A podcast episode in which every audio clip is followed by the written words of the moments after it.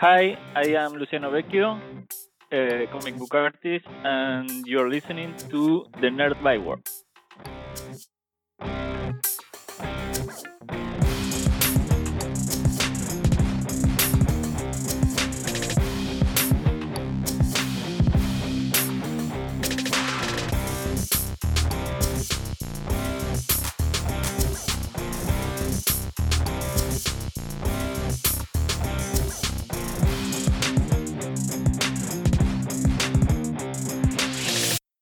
And gentlemen, welcome into yet another episode of the Nerd by Word podcast. We have a special episode for you.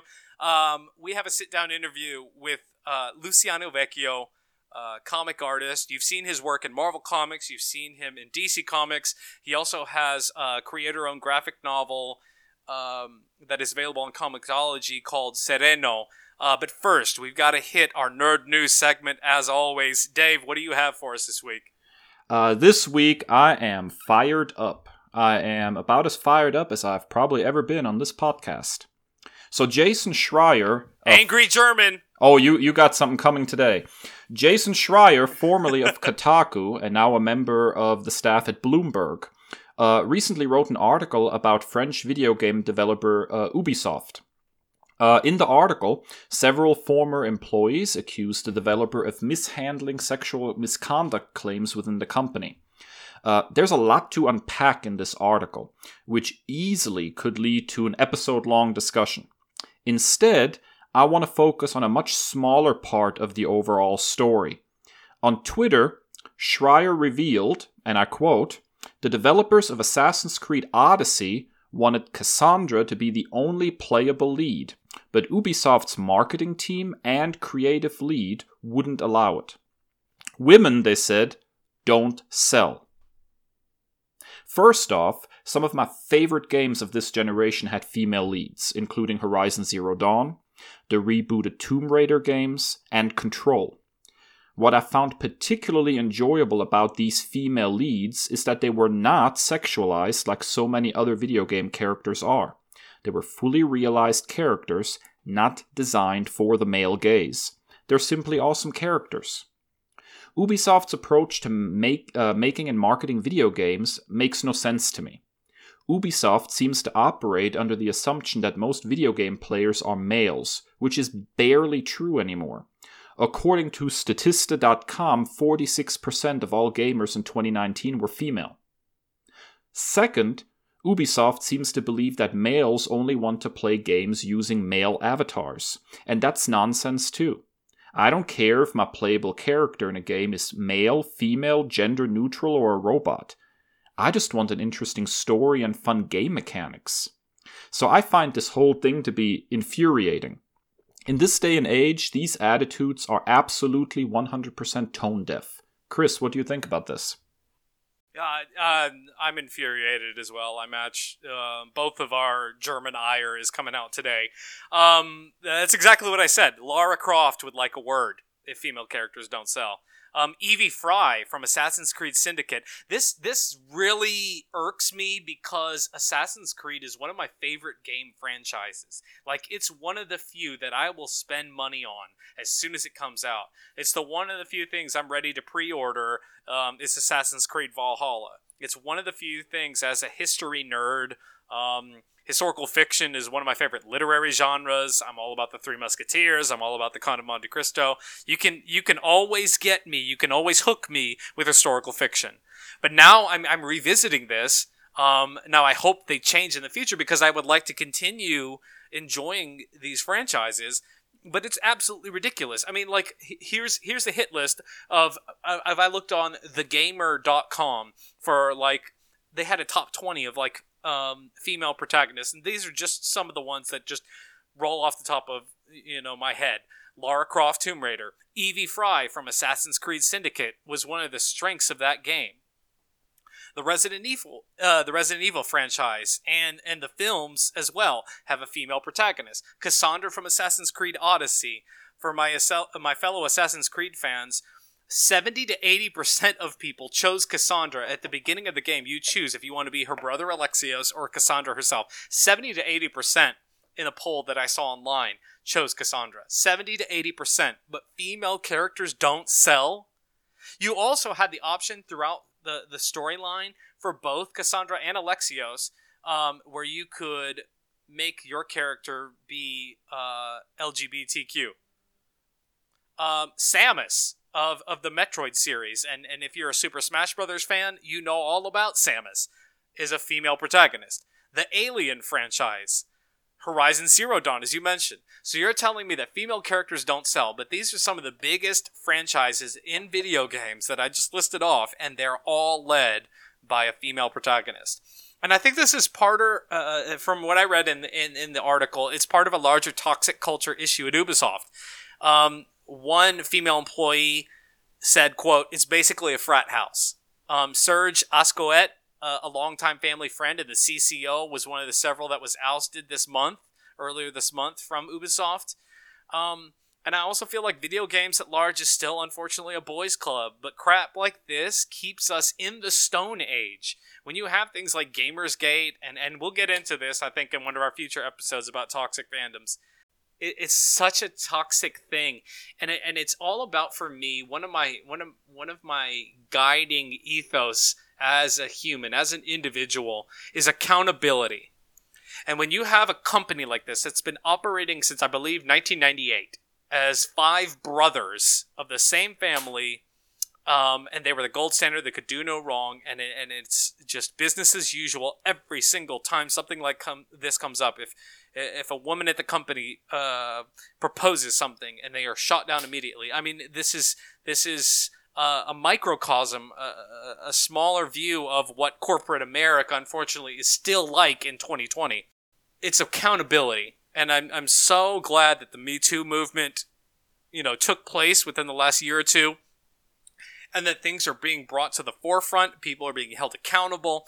I always liken it to an infection or an illness or a malady. If I have an infection and I just say, oh, it's business as usual, I'll be fine. I have a medical condition and I don't go to the doctor, I don't have it treated, it festers and it gets worse and it gets gangrenous and you start losing limbs this needs to be diagnosed for what it is so you can treat it appropriately and so you can change your frame of reference you can change your point of view and you can progress into the future and you can have a healthier ethos in the workplace and and uh, this is just one of those hot button issues for me um, and for me like you said it always goes back to this seems to be a trend on our recent episodes just tell a good story if it's male female protagonist if it's gender fluid if it's a an android, if it's a C3PO and R2D2 buddy cop, you know, team up, it doesn't matter. Just tell a good story.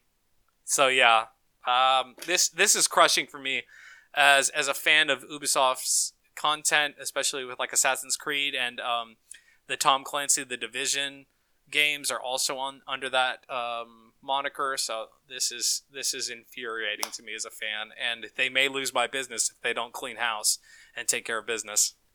I shudder to think what would have happened if somebody at uh, Guerrilla Games or at um, Sony would have said that uh, when Horizon Zero Dawn was in development.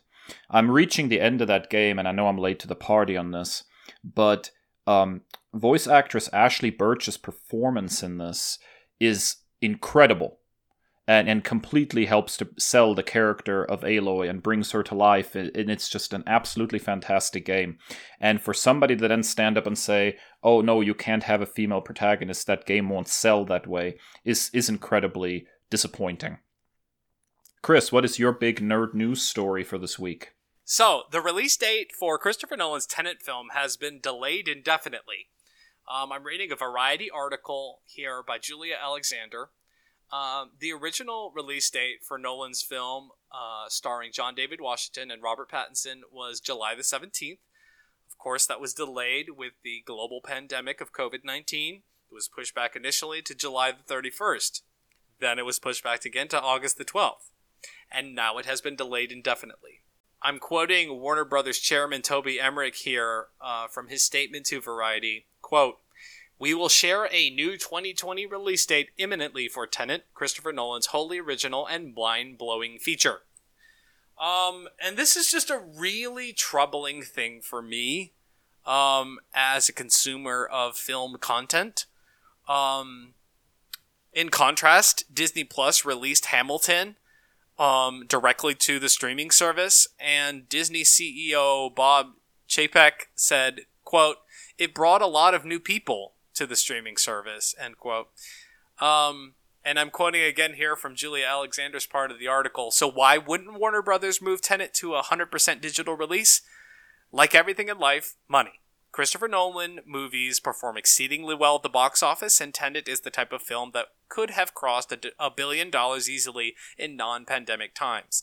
Warner Brothers still clearly thinks that Tenet can produce a high source of revenue for the studio, and executives keep Nolan, a staunch believer in the theatrical experience, happy.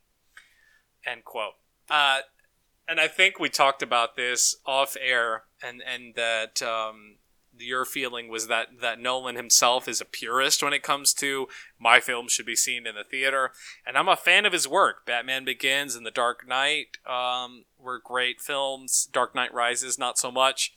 Uh, Inception was one of my favorite films all time. I saw it four times in theaters. Um, still don't understand it to this day completely. Um, but this is one of those films that I was really looking forward to. Um, you know, I, am a big fan of John David Washington's work. Um, his performance in, in BlacKkKlansman um, is, is, just fantastic. I can't say enough about it.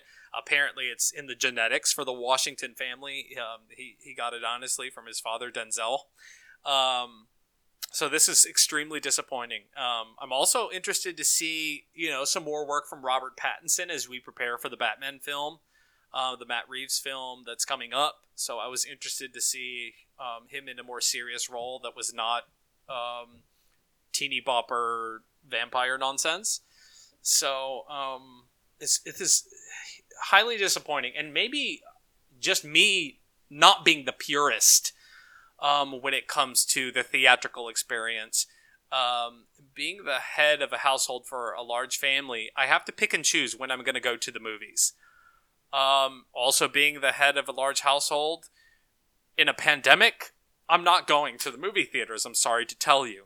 So, I guess in the same air of how we fixed the Star Wars prequels recently, here's me fixing this problem. Here's my proposition why in the world would you not just do a 20 or 25 dollar rental fee for like a 24 hour or 48 hour period um, and and some some films they did this. Um, you know the trolls film i think they did like $20 and even a step further if you want um, the same type of revenue or something close like that that you would get in in you know box office release do it for 20 to 25 dollars and you only get 24 hours to watch it. So if somebody watches it and they want to watch it again they got to pay another 20 to 25 bucks and you can still generate revenue in that way. This whole thing where like um, it has to be in the theater. You have to experience this in imax or you have to experience this in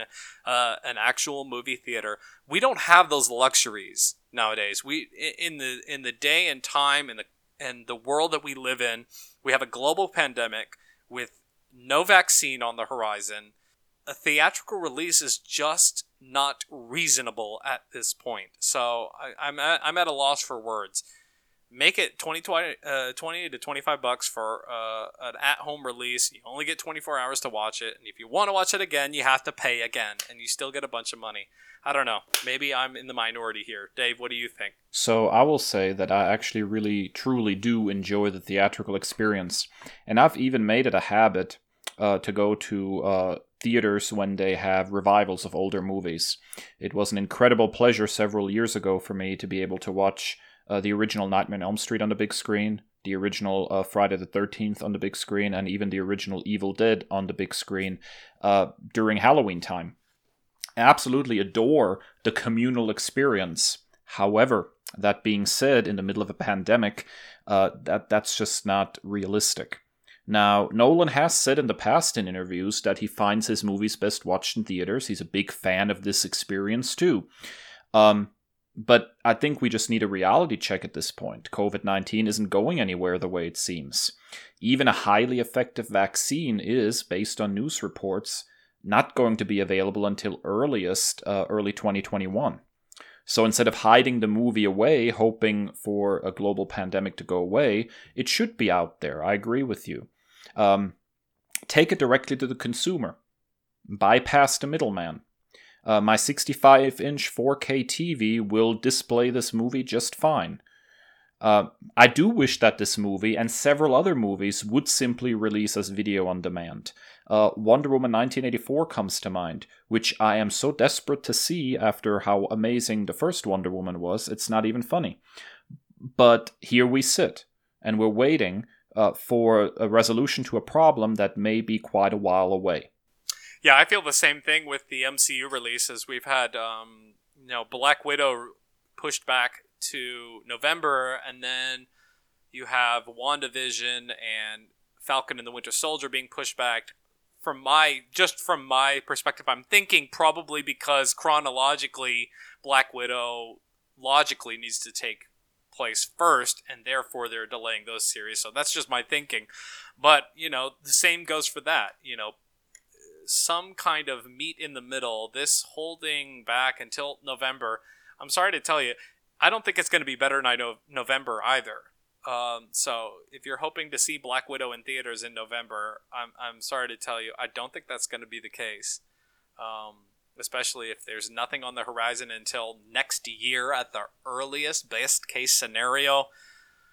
Um, yeah, so uh, again, I, I say release it um, even on a rental you know situation where you'd have to pay 20 bucks every time you want to watch it until two weeks later and then you can buy it for you know buy it for 50 bucks and then you really get your money's worth or whatever. I don't know. Uh, but but but holding fast to the traditionalist mindset when people are dying around the world um, it seems like a really trivial thing to do i will go a step further and tell you that i think they should be worried about hacks or leaks this is the kind of thing where a movie could very easily leak while it's just sitting there waiting for a release. It's happened before plenty of times in the past, and then whatever money they hope to make off of a box office release uh, will simply not materialize because it's out there for everybody to see online, anyways. Now, I'm not advocating piracy, don't get me wrong, but just historically speaking, it wouldn't be the first time a movie has either uh, leaked completely or has been hacked. Uh, there was, in fact, a Sony hack a few years ago, if I remember correctly. So if it's just sitting there in storage, that would be something I would be very worried about. Absolutely. And why would you not want to get out in front of this and you control it? You control the market. You control the the dollar, the bottom line. So, I mean, you could you could be in control of this if you're a big corporation like Warner Brothers or Disney or Marvel Studios. I mean, like you control the bottom line with all of this. So um, I just feel like it's silly to sit here and play like everything's going to be okay in a couple of months. It doesn't look that way. Um, yeah, so when we come back from this, our first break, we're going to have an exclusive interview with comic artist Luciano Vecchio. Um, so yeah, stick around.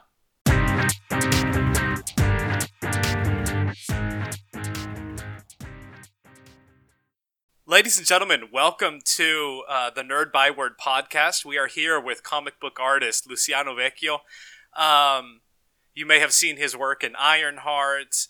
Um, you may have seen his work on Young Justice, um, and also in his uh, recently released in English um, creator-owned uh, original graphic novel Sereno, which is fantastic and um, you can you can find that on Comixology for just two ninety nine, and I highly recommend it. Uh, I've read it myself, and um, from my from my own perspective, I highly recommend that. So, Luciano, thank you so much for joining us today. Thank you so much for having me. Um, so our first question is is what the entire world has been dealing with, Luciano. What has quarantine been like in Argentina? Uh, it's been long. it's been long. Um, uh, personally, it's been a little rough at first. Um, I mean, we here in Buenos Aires, in the capital city, is where the epicenter is. So the rest of the country is pretty much uh, in a much better situation right now. Um, we started very early with the quarantine, so the the numbers have been kept low and the the death count uh, has been relatively low compared to other places, but um, the the result of that is that it's been very long and uh, it takes its toll uh, personally and psychologically. uh, but it, it's interesting. I mean, I I can't complain personally. I live by myself. I I have the material security Um, to overcome this and I don't know survive. Interesting time. So, Luciano, our very first episode that we did on our podcast, we were talking about our nerd origin stories, the things that we fell in love with that made us nerdy. What are some of the first nerdy things that you fell in love with? Comics, movies, television? What got you started on this this path in the comic book world? I think it was a combination of cartoons on TV, uh, comics, and toys, probably, like action figures. Um, I have an older brother, uh, like um, 11 years older than me, and he used to collect the the Spanish translation of DC Comics uh, from early 80s. Uh, so I was already born in an environment that had comics around at home, and uh, those were like part of my imagination and playground, even way before I learned how to read.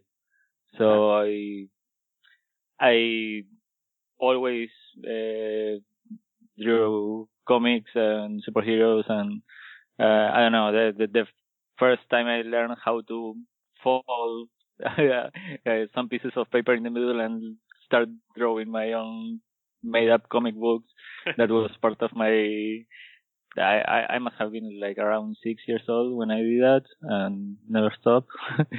so yeah, I, I remember like some pre-crisis DC comics from the early 80s as the, the very first that I read.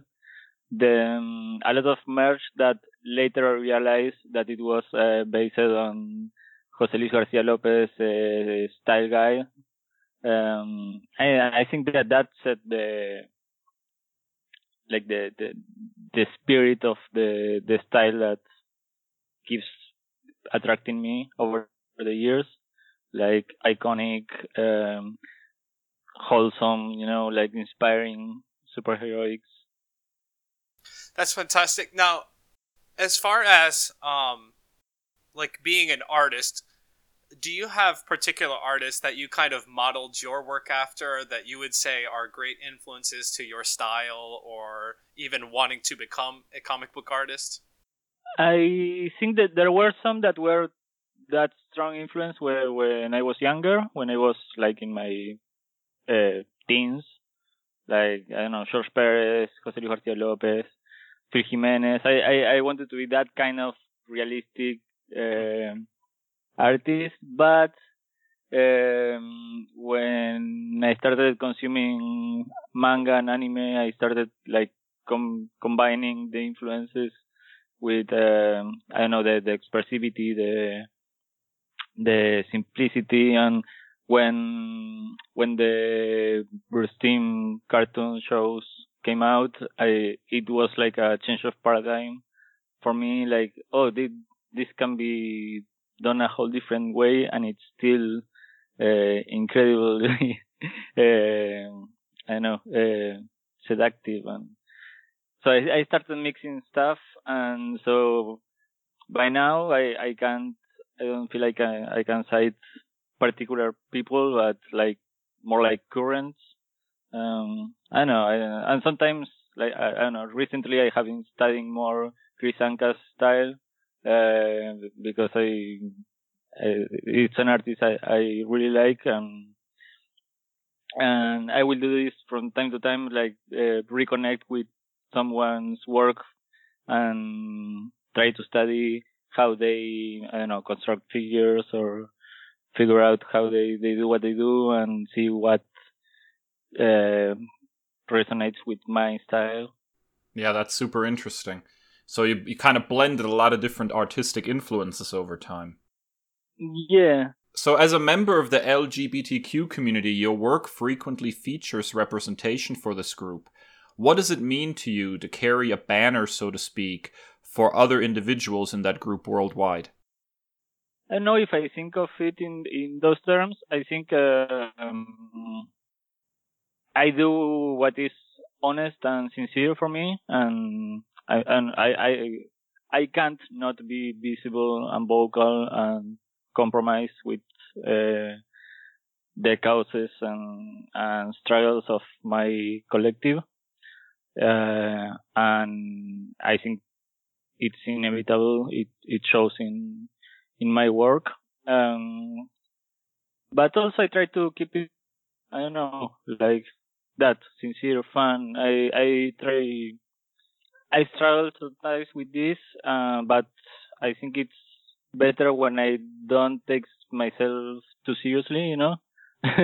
but um, I think the the message is better uh, communicate that way.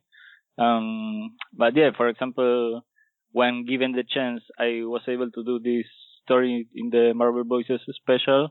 Um, I knew I, I wanted to do that from a, an activism standpoint. Uh, uh, it's something I, I always wanted to see, like every queer superhero coming together because of their shared political identity as LGBTQ. Um, so yeah, when when I got the chance to to do it and they let me write it and draw it and color it, uh, that's like a highlight for me. And I hope I get to do more of that. I don't know. Just speaking personally, um, I I know for myself, my son is is ten years old. He'll be eleven next month, but um, as a bi- as a biracial child, when when Miles Morales he first discovered like Miles Morales, and he saw someone that looked like him that meant so much to him, and he also recently um, came out to me and my wife um, and said that he was gay, and I remember reading what you said about um, Sereno specifically on I believe it was like the Deviant Art page that you never really had anybody that was kind of like you. So I'm really interested and, and excited to share Sereno with him and, and someone that you know that he can relate to. Um, he he also walks around barefoot all the time, so I know that he can relate to that. I hope he it. that. That that means a lot. That, that's very moving. Thank you. yeah. That, that, um, now, on the same note, I I would be remiss if I didn't uh, share that I am a huge X Men fan. Um, and and the X Men and and mutants as a whole are largely seen as symbols for any group that has been discriminated against, whether that be to to racist discrimination or discrimination against LGBTQ community, um, and and you know recently getting online, especially Twitter and Instagram, I have found that a large portion of X Men fans are also uh, lesbian, gay, bisexual, transgender. Um, do you particularly have any favorite mutants that you love to work with? Because I see a lot of your art features mutants. Do you have any favorites? Um, I luckily I think that because of what you mentioned, uh, a lot of the people that ask uh, commissions from me are mutant fans and X Men fans, and they they keep me busy with uh, mutant characters to draw, which I love. Um, I don't know. I aesthetically and thematically, I think some of my favorite are Storm and Night- Nightcrawler. Uh, but I like uh, what you mentioned is very true that uh, the X Men always represented uh, metaphorically the oppressed groups. But I like when the characters um, actually belong to those groups on page. Uh, like Iceman, like uh, yeah, Fling. Uh, so I don't know. I, I'm, for example, when the Iceman books were out, I I used to think well, I would love to to draw this book in particular. And I wasn't an Iceman fan, but I I liked the the theme and how it was approached. Uh, so I'm open to whatever character that is an X-Men and LGBTQ or or that puts on page uh, the actual struggle of of an oppressive group be, be beyond the metaphor. You know, Right. I, th- I think the we are at the moment in time. It's it's it's happening already that the the stories uh, are more um based on on real life, and uh, we don't need the metaphor as much as we used to. So I that's what I like of mutant characters at the moment. Yeah, and I think one of the most powerful panels that I've seen recently, I think it was uh, the X Men number eight that uh, Jonathan Hickman did, and I think Leinil Francis Yu was the artist, where uh, it was centered around Mystique and Destiny, and and they were kind of giving her the runaround, and she breaks down and just says, "I want my wife back," and it was so powerful. Yeah, and finally it's being said on page and and not just uh, Hinted around suggested or like- hinted around. Yeah. exactly. So yeah, Mystique is another one now. Now, you also frequently work with younger characters on, on titles like Ironheart and Young Justice and even New Warriors. What's your favorite part of working with those kinds of characters that, that skew more towards the teenage years? Um, I think there's uh, a few aspects. Um, aesthetically, I think my style uh, fits better for these kind of characters. I I used to be told that my style was too cartoony or too young for for main super mainstream superheroes, and I like that the over the years the, the that those notions changed enough for me to to be given the chance to to work with them anyway. But I think it, um, there is a quality of my work, especially because I combine this anime and manga influence, um, and that makes me think when in manga and anime we tend to see a lot of teenage protagonists. Uh, they I don't know they, they must be like the the higher percentage of manga protagonists. Um, and I, it also takes me to my teenage years and, and the idealism and the the raw uh, strength and drama and all that. I I I think I still connect with that those feelings, and I like um, making contact with that and producing a material that, as we mentioned before, that I would have loved to read at that age. I don't know if that made any sense, but uh, it's. Uh, Makes perfect sense. Yeah, absolutely. No, it ab- absolutely does. I think that's for me personally. Um, my first, uh, n- one of my first nerdy things was Spider-Man and Peter Parker, and you know he was different in the 1960s. You know, it almost didn't get made because you know editorial said you can't have a 16-year-old superhero.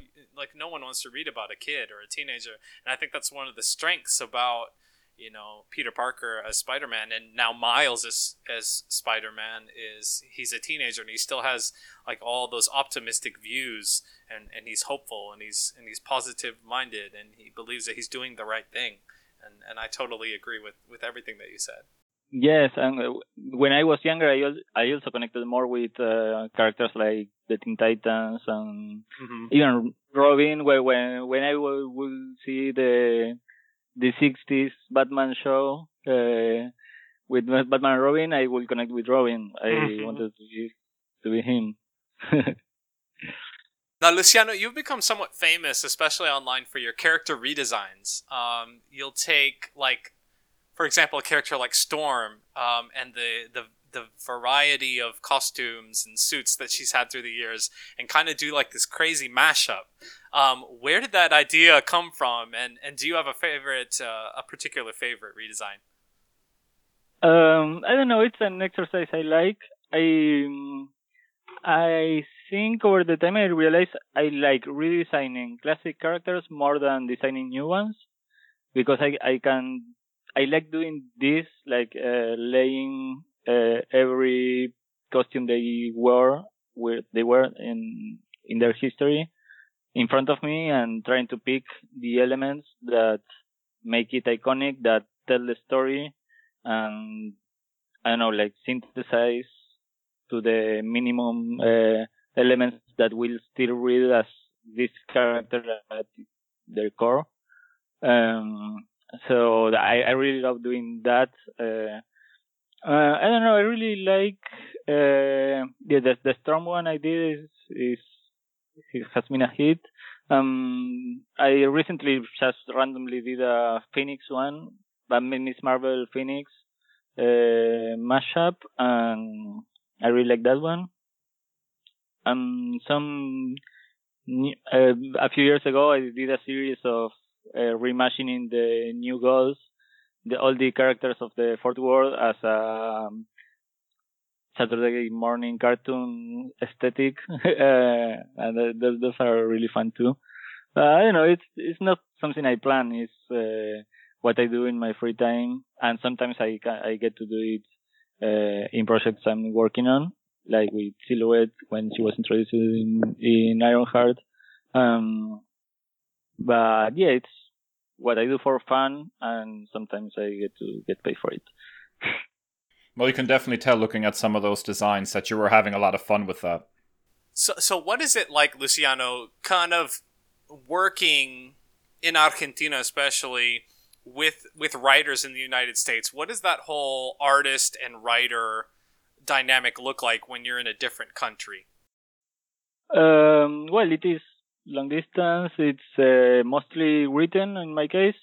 I mean, my spoken English, as you can notice is not that good as uh, as I write and read. Um, but yeah, it depends on every collaboration. It's a different relationship that you build. But basically, the editors do most of the work, uh, assigning uh, me the script. Most of my career, I didn't even get much contact with the writers. Uh, I just got the deliver the pages. But over the years, it's it's become more human and connected, uh, and that's nice. I, I prefer that. Um, but yeah, it, it changes all the time from from assignment to assignment. Now, you also recently released your creator-owned project, uh, Sereno. Can you tell us a little bit about that? Uh, well, yes, Sereno is uh, the first long project that I wrote and and did the art myself. Um, I did it first as a webcomic here in Argentina in, in Spanish, uh, and it's the work uh, of over two years of producing one weekly page uh, aside of my my main workload. So th- this was what I was doing for fun, and I so it was exploring the superhero genre um, through um, uh, through freedom, through creating this queer superhero archetype that, uh, as we mentioned, I felt didn't exist when I was young. Um, I know, and exploring uh, different themes that I was interested in uh, at the time, like mysticism and psychology. Um, uh, and code it as superhero battles. Uh, so yeah, the, the, all that uh, converges in a comic about a superhero called Sereno who is a um, warrior of light defending the city of Nueva Teia from the monsters and creatures that emerge when the sun sets, sets down.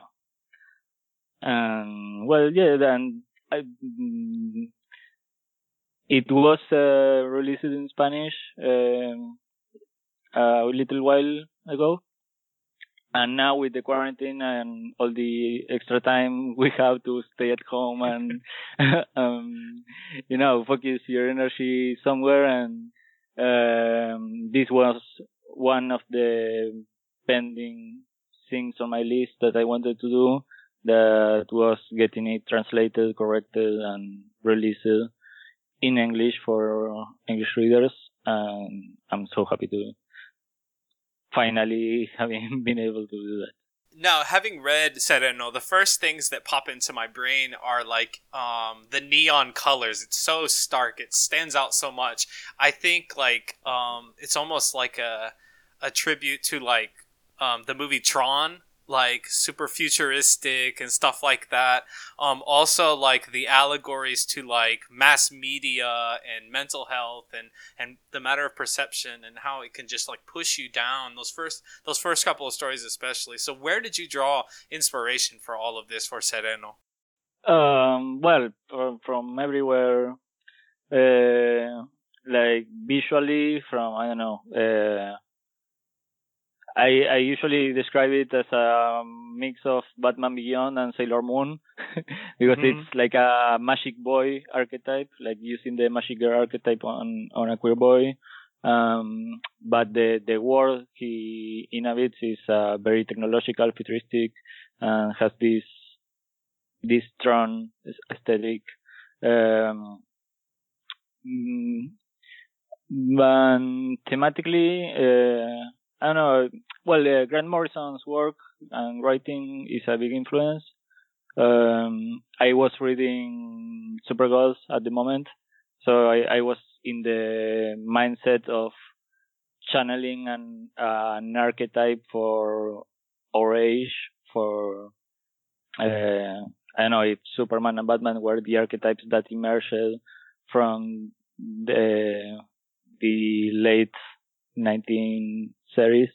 Uh, what was the archetype I wanted to channel from my perspective in 2014 when I started. So that that was like part of the mindset, like and and once I had the hero, like the, the villains started to appear as a as a, an answer to that. To the, uh, and so yeah, my own personal spiritual processes and uh, where are part of this and, and those of people I know. Um, so it, it, has some uh, very personal elements, uh, personal for me and for people I know. Um, so yeah, I guess that's the the material, the prime material that I use to create this. Now, as you mentioned, this started as a web comic in Argentina um, back in 2014, and the the version that our, our listeners will find on Comixology is in English. Is there a way that we can access the original Spanish? You know, I, as a fluent Spanish speaker myself, I want it all. I want both. I want English and Spanish. So, is is there a place to find the Spanish version? Yes, it is. Um, uh, it's all accessible for free in Spanish we we it is it was part of a collective called Totem Comics. So the web page is uh, totemcomics.com.ar, A-R, and there, there's a lot of material from many local authors doing superheroes through very personal perspectives, and I think you will find a lot of interesting stuff there. So I, I'll have to send my students there. I've been a Spanish teacher for 10 years, so that'll be an interesting way uh, during, especially if we go to online teaching, I'll have to assign them comics to read uh, in, in Argentina. Yeah, I would say uh, when you said Batman Beyond meets Sailor Moon, I think you uh, you got a lot of people interested just by saying that. That that sounds fascinating. that is such an interesting mashup. now, are there any other projects that you have coming up that you can share with our audience? Um, nothing I can really talk about right now. Um, but I don't know. Well, I'm a lot of things in the air right now.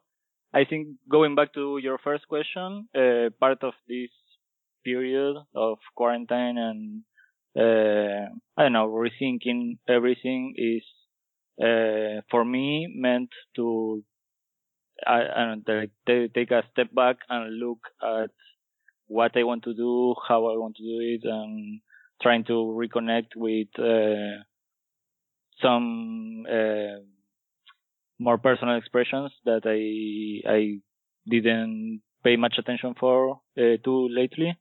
Um, so that that's more like uh, something uh, like a working process uh, it's it's not nothing specific that I want, can share right now.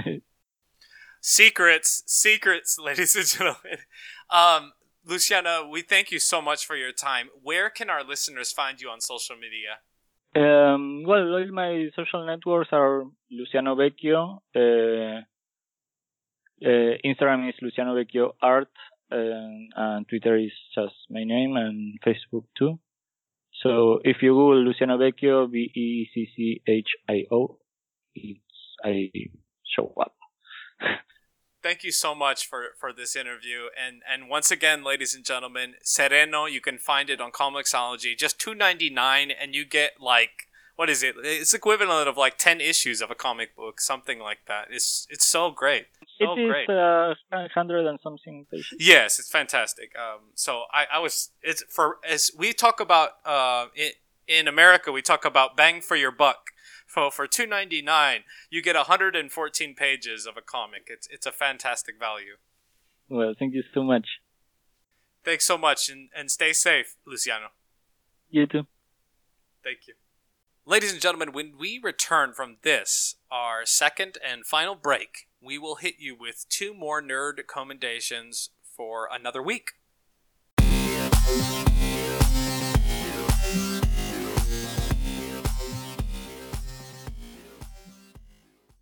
Ladies and gents, we're back here on the Nerd Byword with our final segment, Nerd Commendations, for yet another week. Dave, what do you have for us?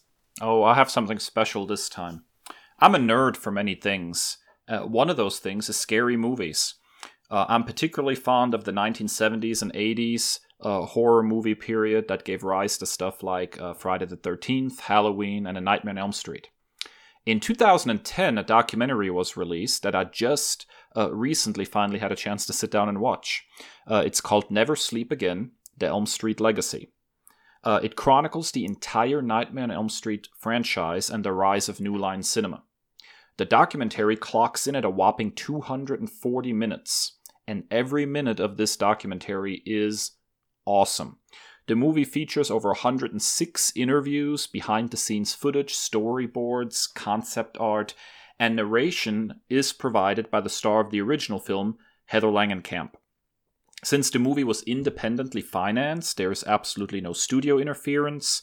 Uh, every interview subject gets to be as candid as they want to be, which allows the documentary to paint a fuller picture of the making of these movies.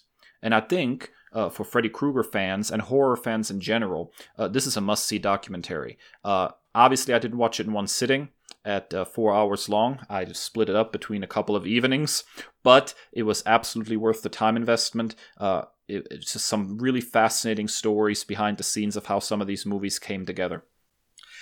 Okay, so this this may have, uh, if we extended our things we're not nerdy about uh, episode, I believe it was our third episode.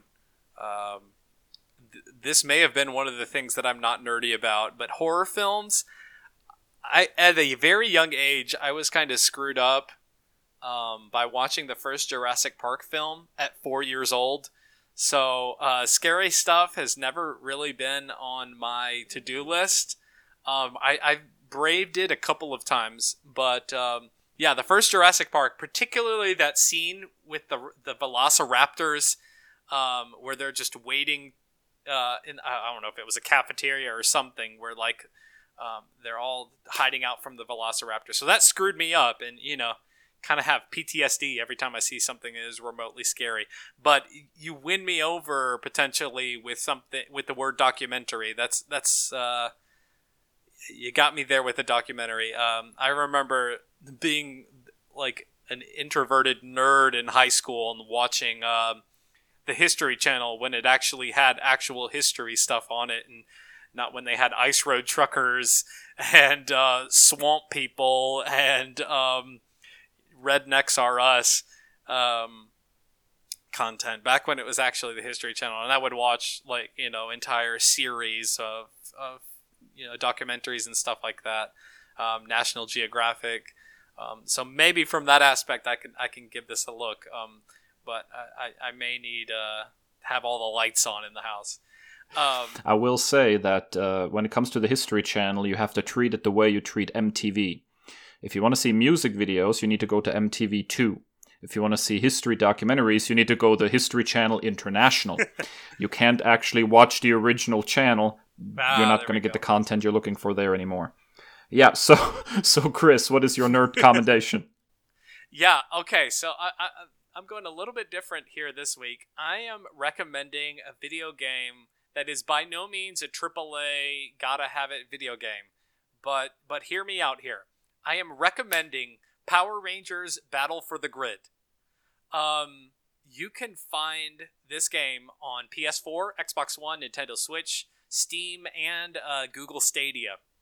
Um, Twenty bucks, um, so not too expensive.